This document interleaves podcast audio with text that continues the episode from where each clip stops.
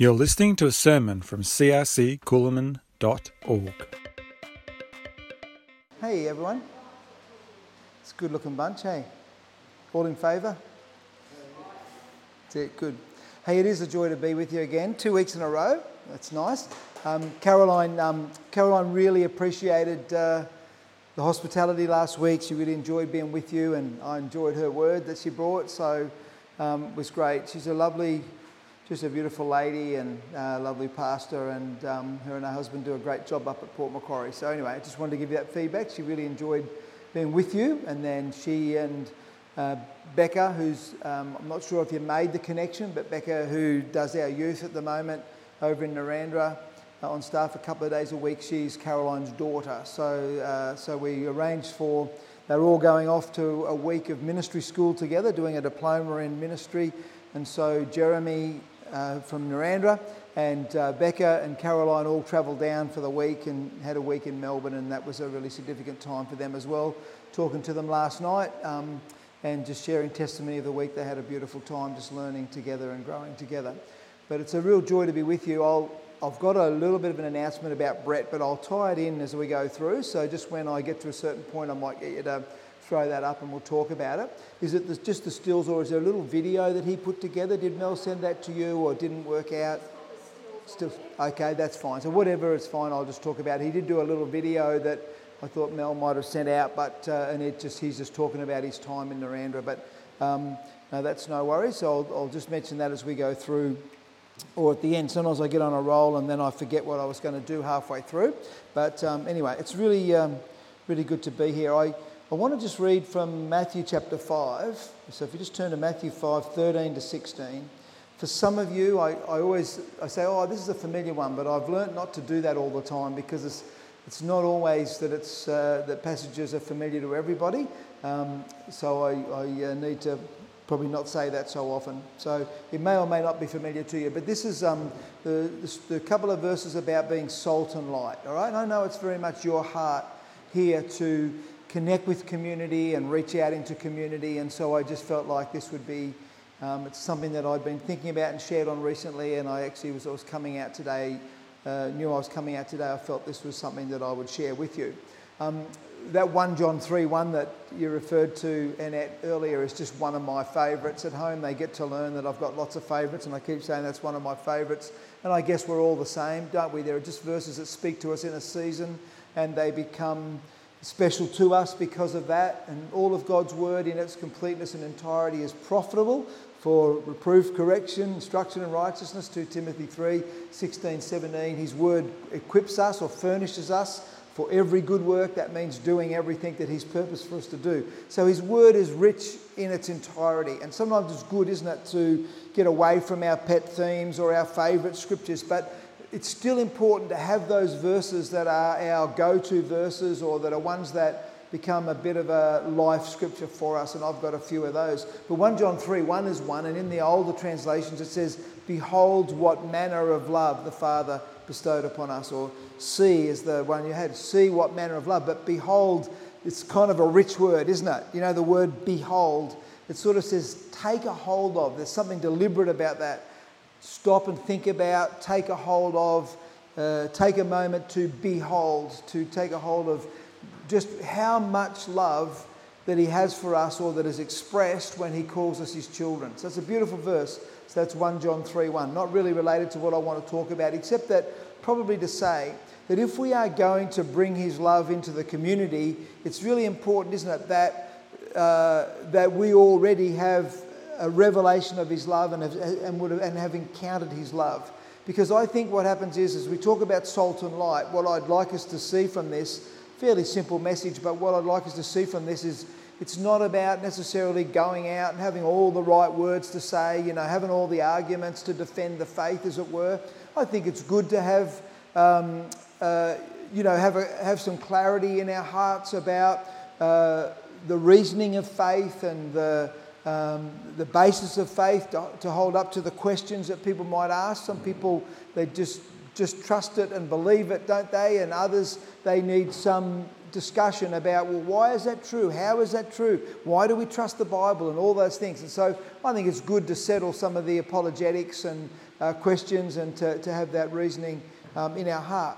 But so we go out though, and to be salt and light in our community, one of the things that will come through a bit today, I'm hoping, is that we just have to be ourselves filled with the Spirit. And if His experience in us is real, then people will see that it's real. You get what I mean? It's not going out with all the clever arguments and the right, uh, you know, the right things to say and all the answers to all the questions, because otherwise we get daunted by that, don't we? Or am I the only one? You know, we don't necessarily feel confident to go out and to tackle every question and every argument and defend the faith and whatever. In a sense, now there's a time for that, please, I want you to hear that. But in a sense, we don't really need to defend God. But if we have a real experience in Him, then what we do is we carry something of Him, don't we, with us. He lives inside of us. Uh, we experience His love. Then, as Annette brought out earlier, when we really encounter His love, it makes a difference to so many aspects of our life. And so, if we behold what manner of love He's bestowed on us and that we are His children, it makes a difference to how you live your life every day, doesn't it? If you know that you're a child of God, you, you just live life differently. You don't even have to think about it. Like what this is encouraging us to do is to think about it to begin with, because once you settle it, then it becomes something that just automatically flows in your life. Does that make sense? I've said a fair bit there, but, um, but anyway, so we'll, we'll turn into Matthew um, chapter 5 and 13, 16. It just says, and this is Jesus obviously giving these words You are the salt of the earth, but if the salt loses its flavour, how shall it be seasoned? It is then good for nothing but to be thrown out and trampled underfoot by men. You are the light of the world. A city that is set on a hill cannot be hidden. Nor do they light a lamp and put it under a basket, but on a lampstand, and it gives light to all who are in the house. Let your light so shine before men that they may see your good works and glorify your Father in heaven. And whenever I read that bit of good works, I always like to explain that and say, good works in this context is God works, okay? Because we often think, well, we've got to do good works to get to heaven, or we've got to do good works because we're a Christian. And I, I get that, but I always like to clarify and say it's not about us doing good works, but it's doing God works, isn't it? And so when we read that, you know, uh, equipped for every good work, 2 Timothy I read before or, or quoted before you know, we're equipped for every good work. It means we're equipped to do the work that God's given us to do. Here it says people will see that we are about God's work. Because what it's saying is they'll see your good works and glorify who? Your Father, your God, your Father. So if they're seeing that and they're glorifying Him, then they're not seeing your good works and saying, What a good guy you are. They're seeing your works and they're seeing there's something about God reflected in the work that you are doing. Now, who knows that to love your enemy is a God work, isn't it? Not a human work. When people see us love, when, uh, you know, when love is not deserved, that's a different kind of love. When we see, um, you know, uh, joy in the midst of a traumatic season in our life. Now, it's not that we're skipping around the park saying whoopee, you know, when you go through a tough time, you go through a tough time. But if you're a person who has hope, then you live your tough, your tough times differently. Is that right? that actually joy is not based upon circumstances, but joy comes from the fact that we know that even if we're going through a tough time, we have this sense that God is going to bring us through, that He's actually going to do something in this season. Even things that we bring on ourselves, um, I think, um, you know, reflect. Um, uh, we can still reflect. We bring things on ourselves, go through a difficult time. Sometimes it's just life and we're living life obedient to God, and, uh, and still tough times come. That's right, isn't it? Yeah? We can be doing everything, you know, really that God wants us to do in the place that He wants us to be, and we can still experience challenges and difficulties. We can sometimes, though, experience challenges and difficulties because we make choices that we're not in God's perfect plan for us. True? Both of those are true. But yet, God can redeem that. God can turn that around and He can make good come from it. So, there's so many stories I know in my own life, and you probably have them too, where you've gone through difficulty, and what's happened is uh, maybe even you've, you've, you've made some decisions that you look back and you say that wasn't a God thing, but yet God is able to redeem that and turn it around and bring something good from it. Alrighty. So, this is just talking about uh, salt and light, and we've just read that through. I want to just pick on three quick statements and just chat about them for a moment, all right? Um, sort of pretty, uh, pretty, hopefully, pretty concise for you this afternoon. Um, so, the first statement that stood out to me, it's fairly well through the passage, interestingly enough, but the first statement that stood out to me is a lamp uh, is placed on a stand. All right, now I'm thinking about so we're light, and you don't take a light and hide it, you don't sort of put it under a bush. But when I read that, I think I've read this lots and lots of times, but just when I was thinking about it more recently, this statement sort of jumped out at me, and I felt like it was worth commenting on this afternoon that the lamp is placed on a stand. So if we were to um, have a light and the light, you know, is it's already got a source of electricity and whatever, and the light is shining brightly, and where you place that light um, makes a difference to how effective it is and what it does. Is that right? So I would suggest this we are lights. We're not creating our own light, are we? If we're being a light for Him, what we're doing is we're carrying His light and His life, His presence, whatever. Everything about Him we're carrying with us, right? So we are the light of the world, but it's not our light, it's His light in us. But the fact that the light is placed on a stand tells me that there is something purposeful, there is something deliberate about how we use the light that is in us and how we allow others to see and experience the light that is in us. Now, I might be the only one that's ever come across this, but occasionally, and maybe I've thought this myself at times uh, along the way, uh, and perhaps I'm the only one as well that's done that. But you know, there are times where we think, you know, I'm just going to live my life. I don't need to really go and speak to anyone. I don't really need to, you know, get too in anyone's face. I'm just going to live out my Christian life and I'll be a light that way. You know, that's how I'll do it. And I think there's kind of, there's two kind of, uh, uh, what would you say, extremes to this idea of the light. You know, one is that, well, we have to be in everyone's face and we have to kind of be very deliberate and determined about making sure we be the light. And, you know, we've got this sort of sense that, that I've got to go and be the light everywhere, right? But the other side of it is that we think, well, I've just got the light of God in me. I'll just, I'll just, I won't be deliberately, deliberate or purposeful about bringing that light into my world but I'll just sort of just wander around and just do what I do, and just the light will shine out of me. And in a sense, that's a little bit of a, uh, an excuse, if you like, for just uh, maybe not being purposeful in allowing our light to shine. Because when you take a light and you put it on a stand, then you're actually being deliberate about how that light is effective and how that light shines. Do, do you know what I'm saying? And so um, I think. Um, I think of this. I think that the light on the stand, to me, sort of speaks of a couple of things. It speaks of being deliberately open. So I'm not just saying, oh, my light will shine wherever, oh, I'll just be a bit blase. It's sort of saying, well, you know what? God's put a light inside of me. His light's in me. I'm going to be open. I, am going to be, it's not like I have to get this great strategy and go and do it. Sometimes God gives you strategies for a community or for your workplace. You're in your workplace and you've got a desire to share your faith in that workplace or in the school or wherever you are. That what you can do is, I just think it's being open and ready and saying, Lord, I'm ready. I'm purposefully uh, ready and available for you to use and let the light shine. Now, it's not this extreme where, oh, well, I'm going to make it happen. It's, you know, I'm going to make the light bright and I'm going to make it work. But it's not like, well, I'm just going to wander around the town and be the light. I won't do anything too much more than that. Just let the light shine. Somewhere in the middle is this healthy place where we recognize there is a light inside of us. And it's a light that needs to shine in our community. And it's a light that, that needs to shine into people's lives in dark situations. And it's not me shining, but it's the light of God shining. But I need to be a lampstand, don't I? I need to be purposeful and open and deliberate and having affirmed and settled in my heart that this light is in me and that actually I need to be a, a stand for it to shine properly.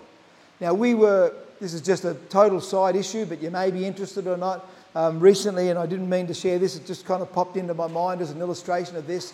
Um, because uh, a few weeks back we had these guys come in uh, with all these different lights and they were showing us some of the lights for the theatre because we were we were blessed to get a $140,000, 141 exactly, uh, $1,000 grant to, uh, to, to improve our sound and lights. So that's pretty amazing for a church to receive state government funds to improve our sound and lights. But that's because so many people in our community use the facility that we were able to put in for a grant as a cultural facility and, uh, and the, was supported by the council and supported by a state member. And so, with that support, we were successful in getting the grant.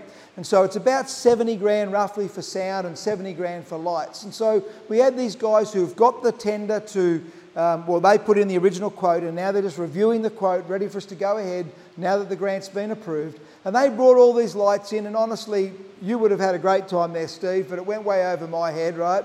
But we had a few other guys there who know what they're talking about, and you know, um, whatever. And the guy from Custom Music came in just to see how it was all going to synchronise with the sound, the light and the sound together, because two different people are preparing the stuff and whatever.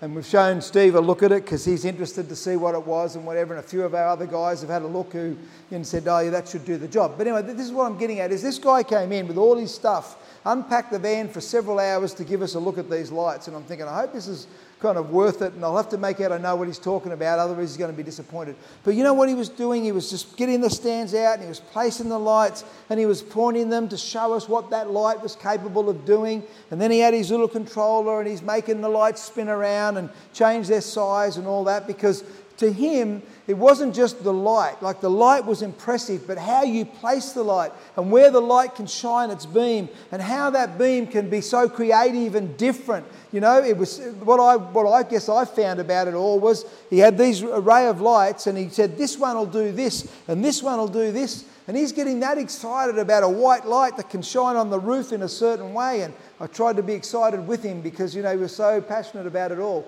But do you get what I'm saying?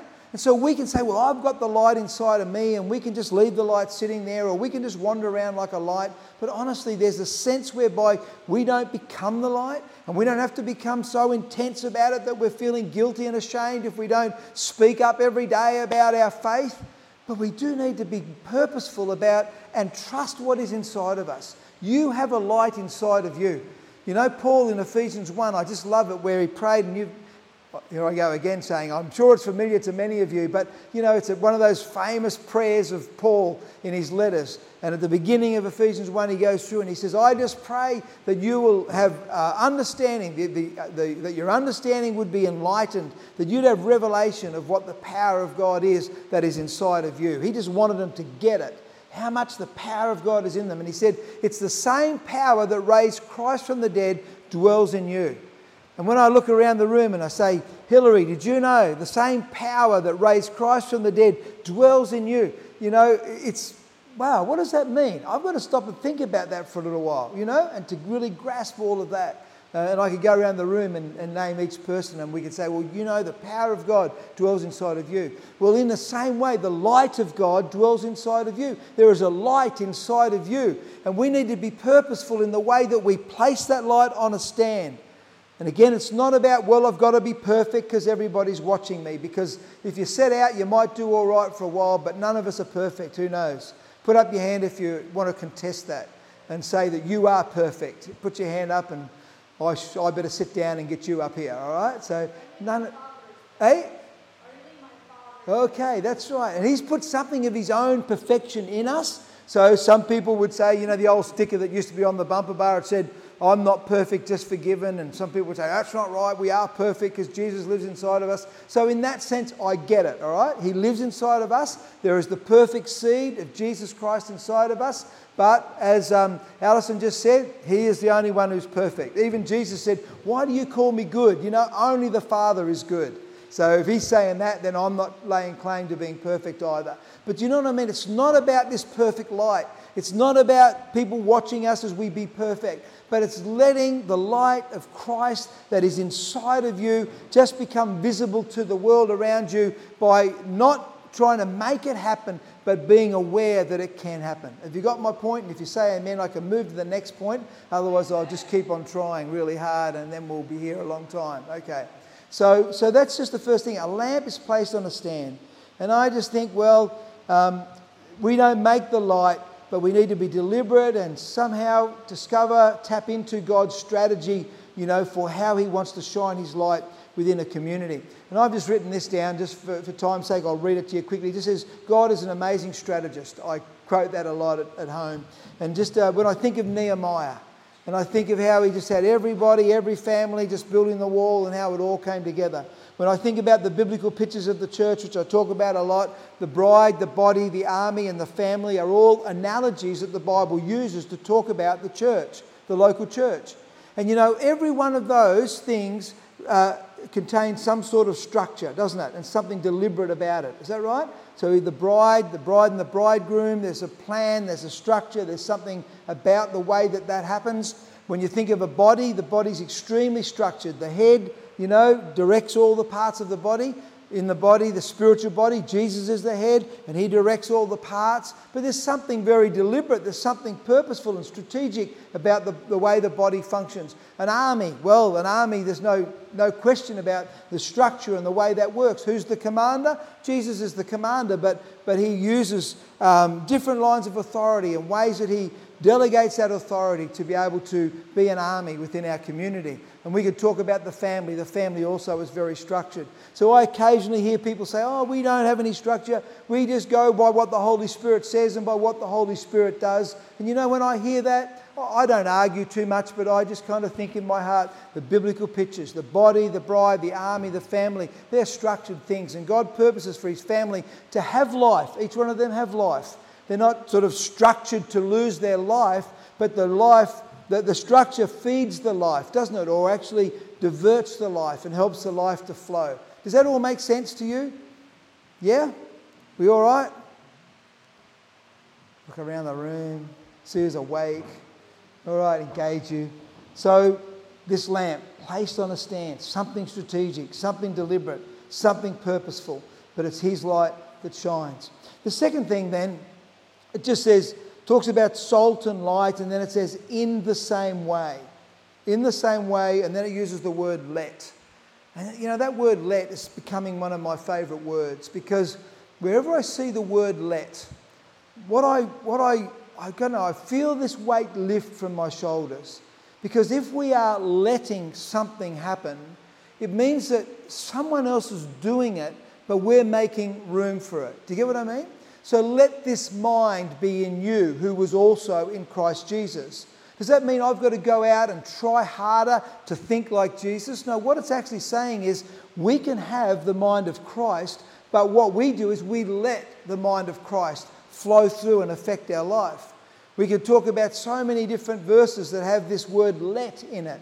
And it's letting Him do what only He can do. We can hinder or we can encourage you know, His flow and His purpose in our life. We're not doing it as such, but we're letting Him do it. Does that make sense? And so here it says, in the same way, let your light shine. In the same way, you know, be salt. So we can draw from the analogy of salt and light, and in the same way, so we can take that as a pattern, and in the same way, we can actually learn to be salt and light in our world. Now, we've already talked about light a little bit because we talked about how we put it on a stand.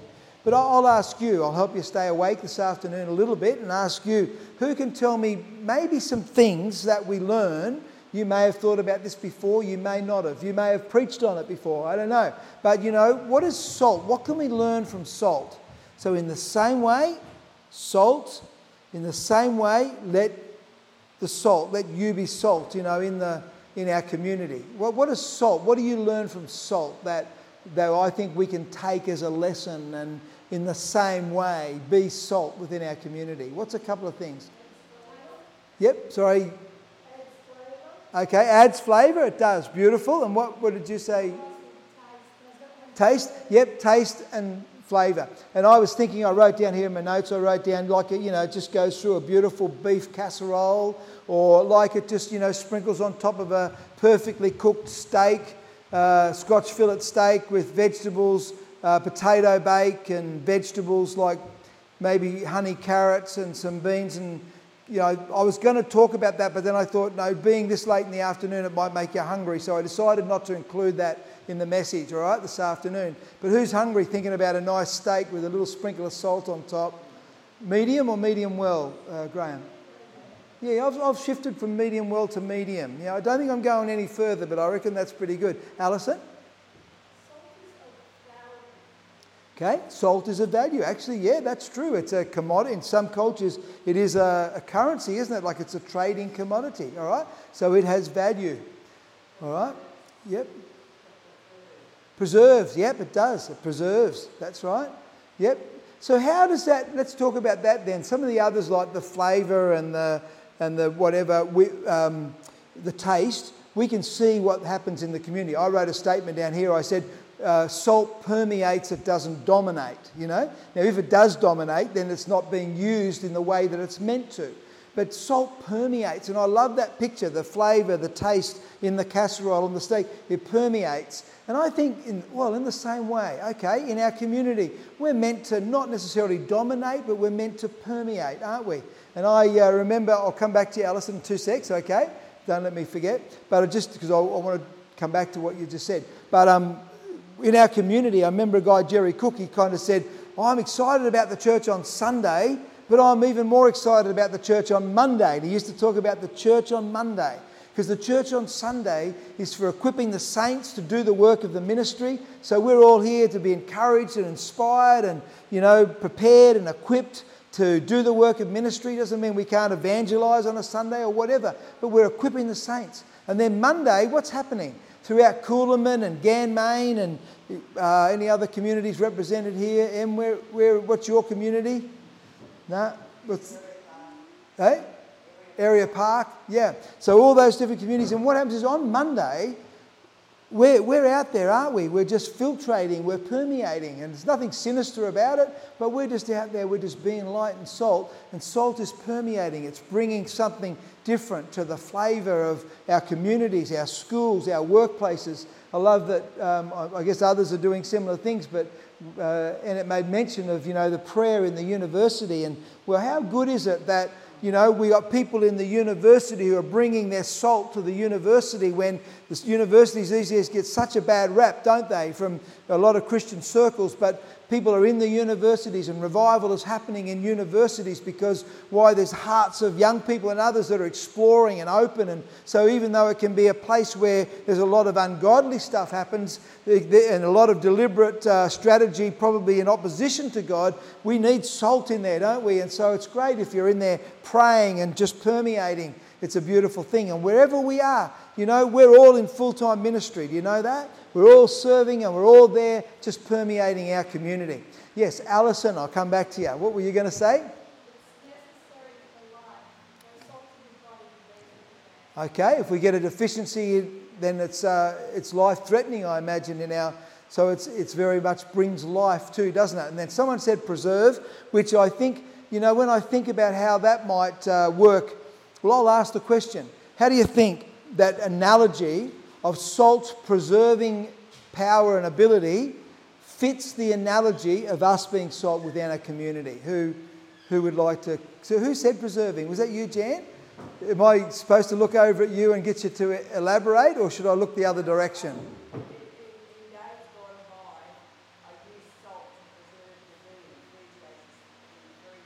Yeah. Yep.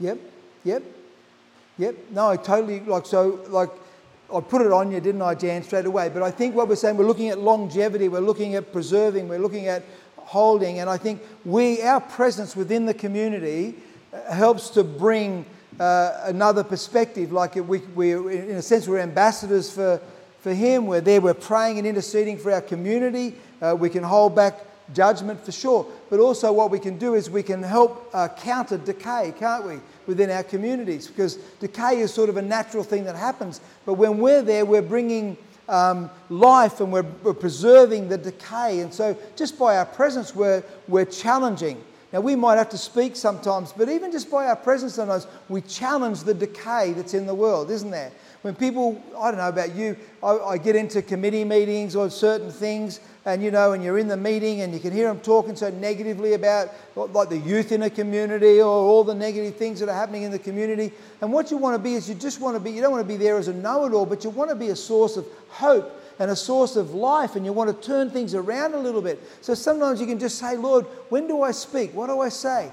Or even sometimes it's not saying anything, they just know that you're representing a way of faith, and so it can stop. Um, I've been in meetings sometimes and you know it's going a certain direction, but because you are there, they don't take it too far because they don't want to, you know, offend you or whatever. But that's good because you're holding up, you know, uh, maybe going in extreme ways that would be opposite to what we would stand for. Does this, does this make sense? I just want to be really practical, but being salt and light, sometimes we think of it as being this burdensome task. I've got to go out and be light, I've got to go out and be salt.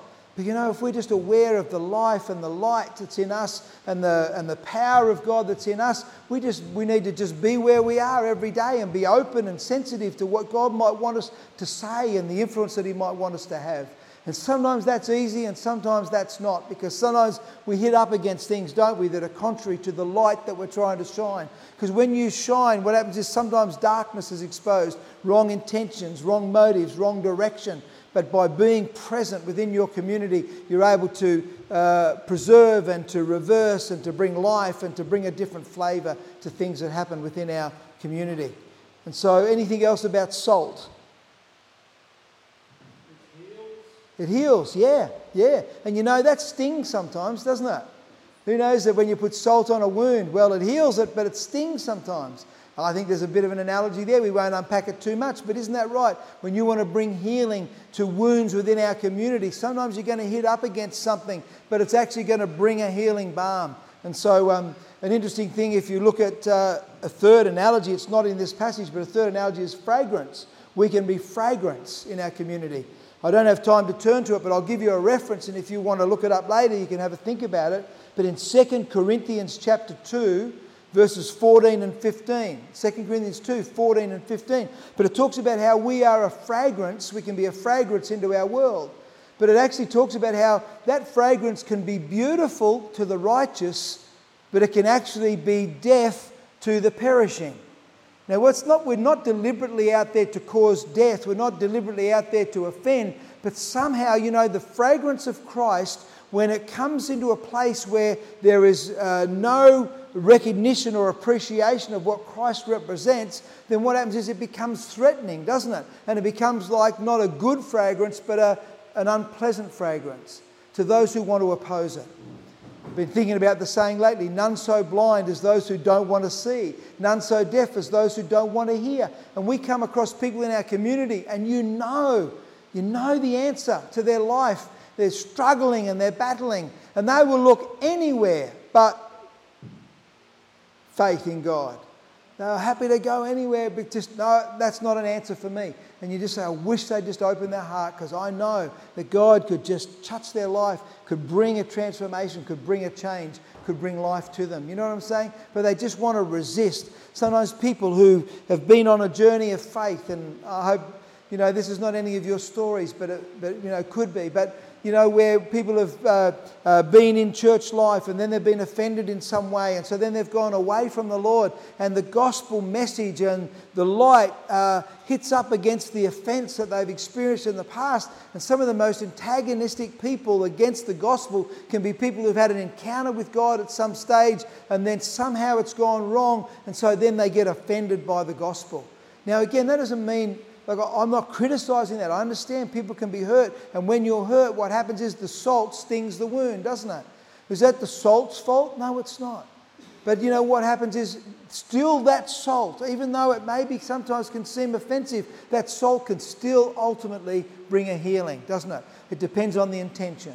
You know, if it's somebody being judgmental and preaching law, well, then that's going to be salt that's going to be not overly, it's probably going to be the dominating salt, not the helpful salt. You know what I mean?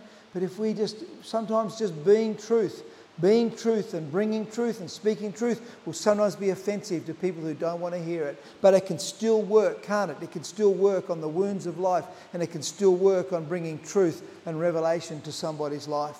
All right, I'll draw to a close. The third thing it just said in this is so that everyone will praise your Heavenly Father. And I just want to say that the salt and the light that we bring to our community is never about look at us, look at us, look at us. When I was talking about the lampstand, I meant to sort of clarify and say, you know, one of the things I think about that whole being salt and light and putting it on a lampstand is I think that it refers a little bit to the role of the local church within the ministry, within the community. Because I don't believe, this is just me, and you can take this or leave it, don't dis- dis- disqualify the whole message based on whether you agree with this point or not. But I tend to believe, as others have said in the past, that the whole answer to the whole salvation of the whole world is the local church. And I believe that within any community, the local church is the, the pillar of truth. It's the um, foundation and pillar of truth, the Bible says. And I feel like we need to believe in what place the local church has within a community. The authority that was given from Jesus and passed on, um, you know, before his ascension, I believe was given to uh, the disciples who were then to birth the church, and that authority was given to the church. And that actually we can minister individually out within our community, permeating our community every day, you know, the church on Monday. But there's something about connecting with the local church and flowing out of belonging to and being part of a local church that I think gives authority to a ministry. And there are many people who think, well, I'm just, just God's gift to the community, and they feel like their own ministry and their own gift is going to be enough, but yet never really connect in with local church. And I think those people can be gifted and they can have certain amount of impact, but there's something lacking in terms of the authority and the ongoing fruitfulness of that ministry. And I might sound harsh because I'm speaking quickly, but I don't mean it to be in any way.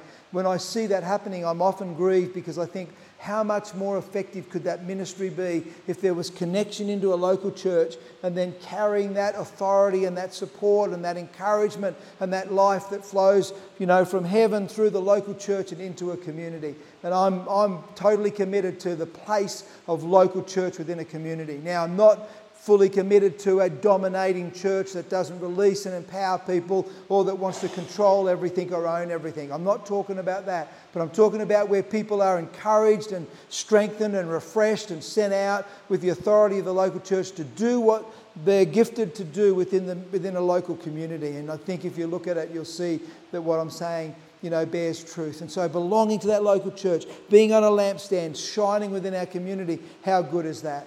And I'm speaking to the converted because you're here and glad that you're part of a local church and recognizing the importance of belonging to a local church. And you know what I mean? And our local churches, if we really want to, we'd have to look hard in this one, but we, if we really want to, we can find imperfections, can't we, in, in whatever. But he, we're his bride. He loves us and he believes in us and he's given us a role to play. He's given us authority. He's given us a form of beauty. He's made us, filled us with light and given us some savour that we can take into our communities and be a blessing into our communities. How does that all sound to you guys? Does that sound all right? Do you feel encouraged by that? Do you feel like I've weighed you down with this obligation to go out and be salt and light, or do you feel like that you've been encouraged to just, you've got it, you've got what it needs, you just got to trust what God's put inside of you and just be open for business every day and let light and salt shine. Let light, salt doesn't shine. Who knows salt doesn't shine? Let light shine, let salt bring its savour, let the uh, fragrance of Christ, you know, bring its fragrance into the community. What a beautiful picture that is. Now, I uh, got such got running along so much that at the point where I was going to just show you um, Brett, but it still fits because you know what Brett Lindner is. Um, is someone who has his home base connected to a local church who gladly send him out to minister and use his gift within different communities. And so he has this healing ministry, many great testimonies from places that he visits and where he brings his gift, uh, you know, just to, to, to serve the local churches and to bring a healing there. So um, at some point, I'm sure he'll come to Coolamon. Uh, you know, that may be planned or something in the future. I don't know. It's really up to you guys to do that. But, you know, last year wanted to come. We said, I don't think it's the right time. But this year we thought, I think this is the right time just to come. And so on Friday night and on Sunday morning, Sunday night, but you'll all be here. But Sunday night at six o'clock. But on Friday night, um, he's at seven o'clock. He's got a uh, healing uh, outreach, like it's a community outreach, and already, you know, we have different people that we've invited, and friends are inviting friends to come along for that healing meeting. So we'll have worship, and then he'll preach a word, and then he'll pray for the sick and uh, for, for healing for people who come. And uh, you know, not like, just to be really honest, like not every single person that's prayed for is healed, but ultimately there are many wonderful miracles that come out of um, his, uh, uh, his, his ministry, and we're thankful for that. And so we're just uh, anticipating that God will use his ministry uh, with us for a few days. But on the Saturday, there is a, um, from, from 9 o'clock to 3 o'clock on the Saturday, there's a healing masterclass. Now, when you hear that, you think, oh, is he going to teach us all how to be, you know, healing evangelists traveling the world? No, really, what it's about is taking any one of us who are just spirit filled disciples of Jesus, who want to be able to be more confident to pray for your neighbour, pray for your school friends, you know, pray for a family member, or serve in the local church, praying for your brothers and sisters. That's what it's about. And so, if you just have a heart to be used of God as someone who just wants to be, be more confident, to just pray for someone when opportunity comes along. And to be honest, I think there's a groundswell. I think there's a, there's a uh, God is just doing something, and I think that we as the body need to be ready to be mobilized to be able to. Annette can't do it all. You know, we can't do it all. What we need is we need the body that has confidence and grace and humility, but confidence in God, what God has put inside of you, to be able to pray for the sick or pray for people in need and support and uphold one another, both within your church and out within the community. And so that's on Saturday. It's $20 basically for the manual, and then you just go off and buy your lunch and bring it back and have it together. So 9 till 3 on Saturday. And if you'd like to come along, just, just give me a hoy. Um, you know, it'll be, a, it'll be a really good day together, okay? So, again, just for anyone to come along, and it's always can be a little bit un- uncomfortable, can't it, when you think, oh, you know, learning to pray for people and whatever, but, but I guarantee you it'll be something that will be uh, both helpful and you won't be pressured or forced to do anything you're not comfortable with. Is that all right? But it may just open up something for you or just open up some perspective for you. So if you're able to come, that's great.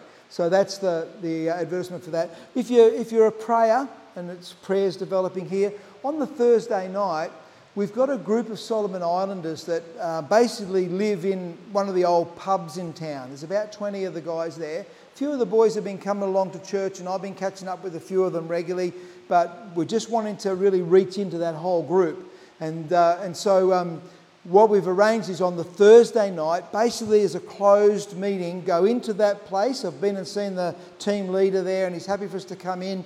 Uh, there's a couple of Solomon Island boys in the Leeton Church who play really beautiful worship music. They're going to come over and join us, all going to plan. And so they know the boys already. And so we're just going to have uh, a worship night and then pray for the sick. And I just kind of really feel excited about that night. It's um, just that group of Island, Solomon Island boys. But I feel like, you know, what can come out of that, I just sense is, I don't know, maybe or maybe I'll, I'll, see it differently to what I'm thinking, but I'm just saying, Lord, I just feel good about this. And so if you would pray for that, that's at 7.30 on Thursday night. Just pray for God to do something there, and then Friday, Saturday, Sunday. All right? Thank you. That's enough. Hand back.